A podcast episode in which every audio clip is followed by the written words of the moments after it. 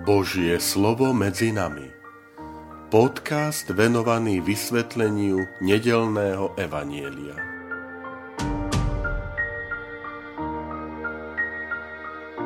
Vítajte, milí priatelia, pri počúvaní tohto môjho podcastu. Volám sa František Trstenský a som spišský diecézny biskup. 31. december Svetej rodiny Ježiša, Márie a Jozefa.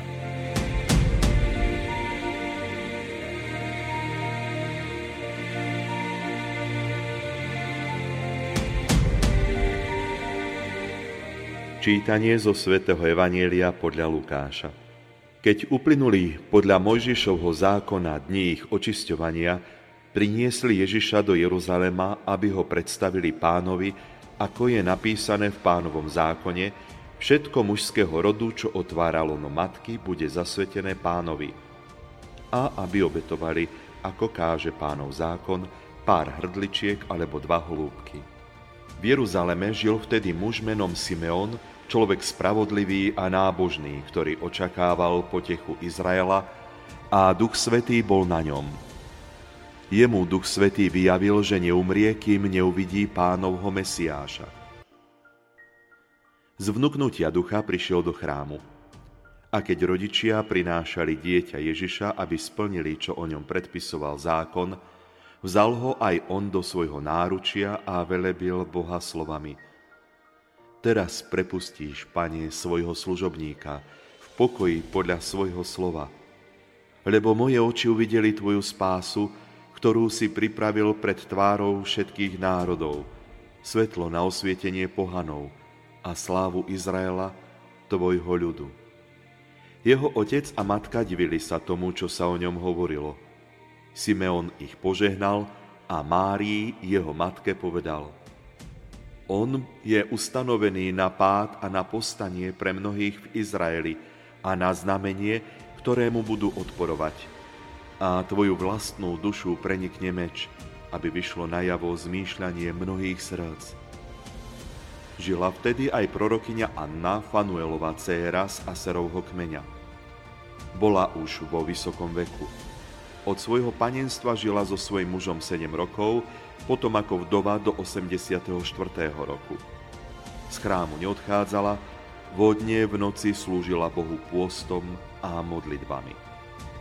Práve v tú chvíľu prišla aj ona, velebila Boha a hovorila o ňom všetkým, čo očakávali vykúpenie Jeruzalema.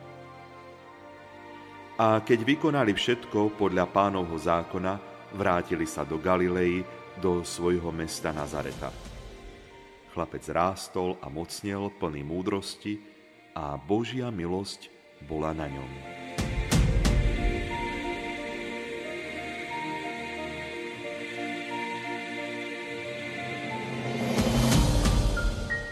Milí priatelia, milí bratia a sestry, znova sa vám prihováram v túto nedelu Svetej rodiny Ježiša Mária Jozefa, ktorá je zároveň posledným dňom tohto kalendárneho roka 2023. Evaneliový príbeh tejto dnešnej nedele nám predstavuje Ježišovú rodinu.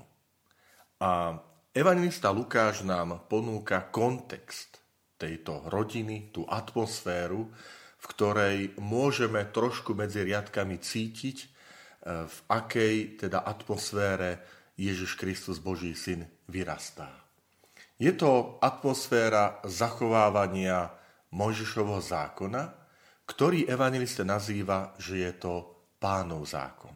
Dôležitá vec, že hneď je to ukázané, že prikázania, ktoré Boh dal prostredníctvom Mojžiša izraelskému národu, ten národ a v ňom aj Jozef a Mária skutočne berú tak, aký je, že to je pánov zákon.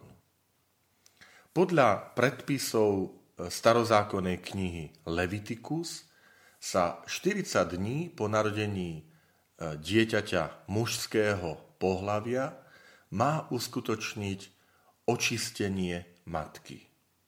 Je to aj čosi prirodzené, ten biologický rytmus znova sa obnovuje to potom 600 nedelí, ten pravidelný rytmus aj plodnosti ženy, matky, takže to je taký jeden rámec. Druhý je aj ten duchovný, že je tam to poďakovanie za dar dieťaťa a v tomto, v tomto evanilium, evaniliumom texte my neskôr vidíme aj základ sviatku obetovania pána, 2. február, a taktiež aj nádherný obrad e, pri závere vyslovania sviatosti krstu, kde kňaz vyzve rodičov slovami Milí rodičia, teraz obetujte svoje dieťa nebeskému Otcovi. Zvykol som ešte ako farár v Kežmarku pripomínať rodičom, ktorí prišli na predkrstnú náuku, že v, tomto, v tejto modlitbe, v tomto obetovaní dieťaťa nejde o nejakú narážku na nejaké e, obetovania indiánov, ktorí mali, že obetovali, prinášali Bohu živé obety alebo čo si takéto, vôbec nie.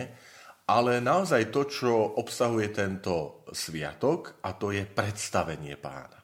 Že prichádzajú tí rodičia do toho chrámu pri tej sviatosti krstu a povedia, páne, toto je ten dar dieťaťa, ktorým si nás požehnal, teraz prijalo sviatosť krstu a my ti ho teraz tu predstavujeme. A základ má práve v tomto biblickom úrivku, kde Jozef s Máriou prichádzajú do chrámu, aby presne povedali to, čo som teraz naznačil, že, že čo sa všetko udialo, tie vianočné príbehy, udalosti od zvestovania, návšteva u Alžbety, potom peripetie s hľadaním nocľahu, narodenie Božieho syna a môžu prísť a povedať, pane, tu je ten dar dieťaťa ktorý si nám zveril do našich rúk. Povzbudzujem aj vás, milí rodičia, pamätajte možno pri čítaní, počúvaní v túto nedelu tohto úrivku na dar dieťaťa, ktorým vás Boh požehnal. A je zaujímavé, že v rámci tohto textu evangelista Lukáš vyzdvihuje postavy a slova e, Simeona a Anny ktorí takým prorockým svedectvom odhalujú zmysel toho, čo sa práve deje. Že toto dieťa je tu na spásu, na záchranu ľudstva, je svetlo na osvietenie pohanov, je sláva izraelského národa počas celých dejín. Vždy budeme pripomínať, že Ježiš je e, židovským, e, židovským dieťaťom, narodil sa do židovskej rodiny, a teda slávu Izraela, vždy to budeme mať, ako pápež Jan Pavel II hovorí, že to sú naši starší bratia vo viere, alebo Benedikt XVI hovoril o starších, alebo otcovia viery. Ale zároveň e, tieto dve postavy Simeona a Anny plnia úlohu proroctva aj to, že on bude aj na pohoršenie.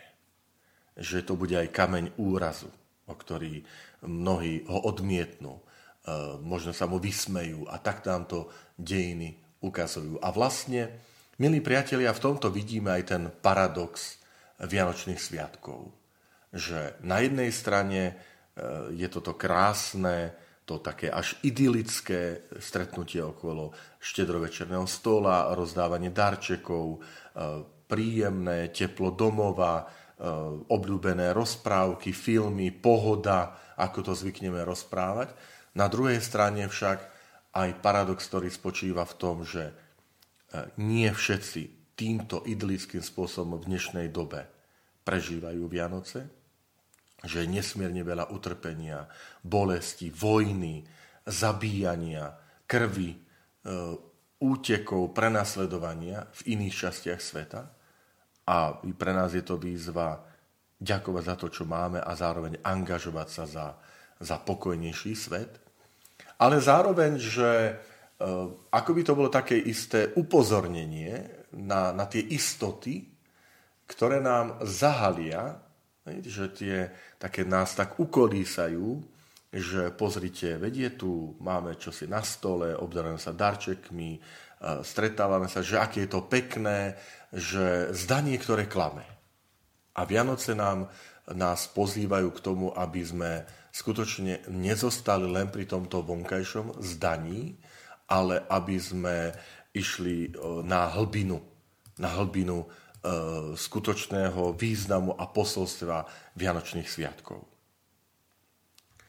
Ďalej, čo môžeme v tomto texte vidieť, je, že e, na jednej strane je to, sú to osoby, ktoré akoby dokončujú tento pozemský život. O Anne aj o Simeonovi sa povie, že to už boli ľudia v pokročilom veku, že to bol starec, prorokyňa Anna, ktorá má 84 rokov.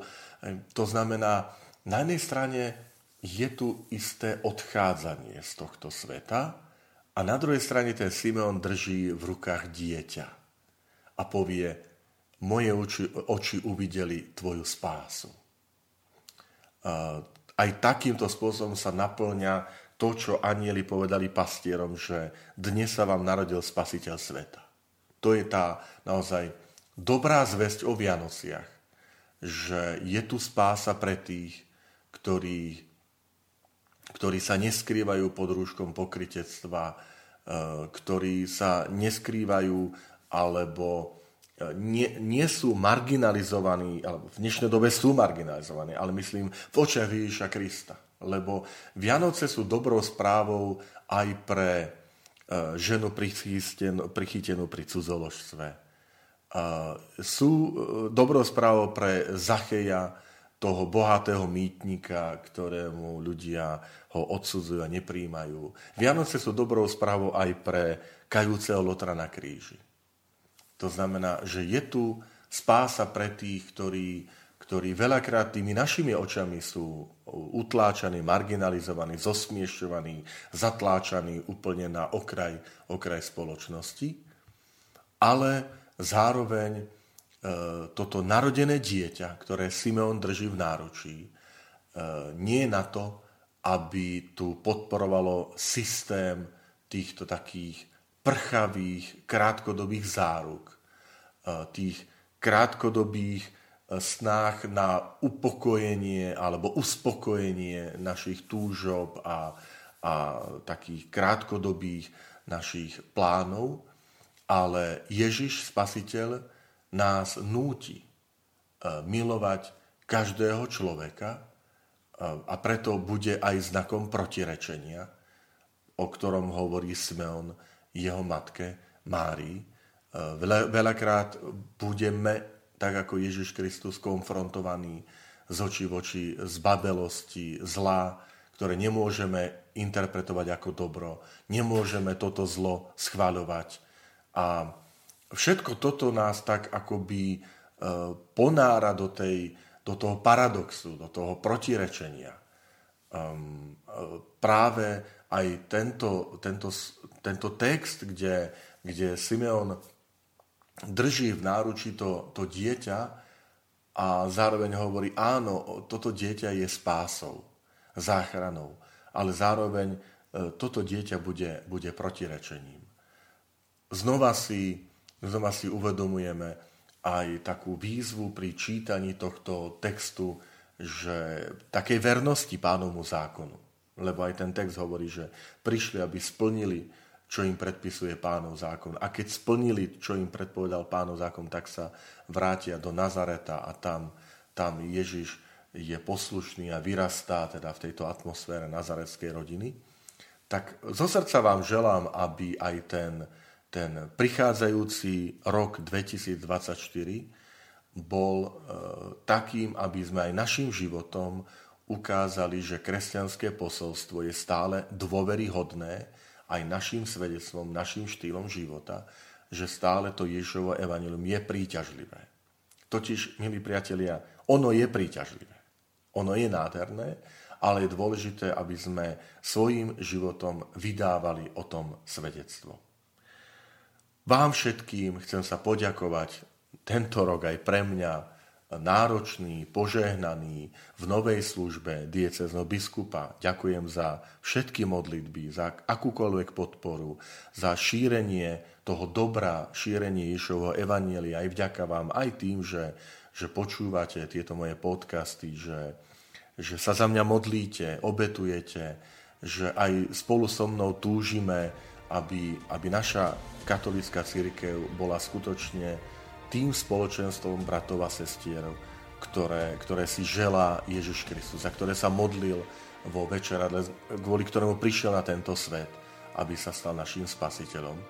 Takže vrelá vďaka vám všetkým za, za vaše modlitby, obety a pomoc a vám všetkým žehnám a vyprosujem požehnaný rok 2024.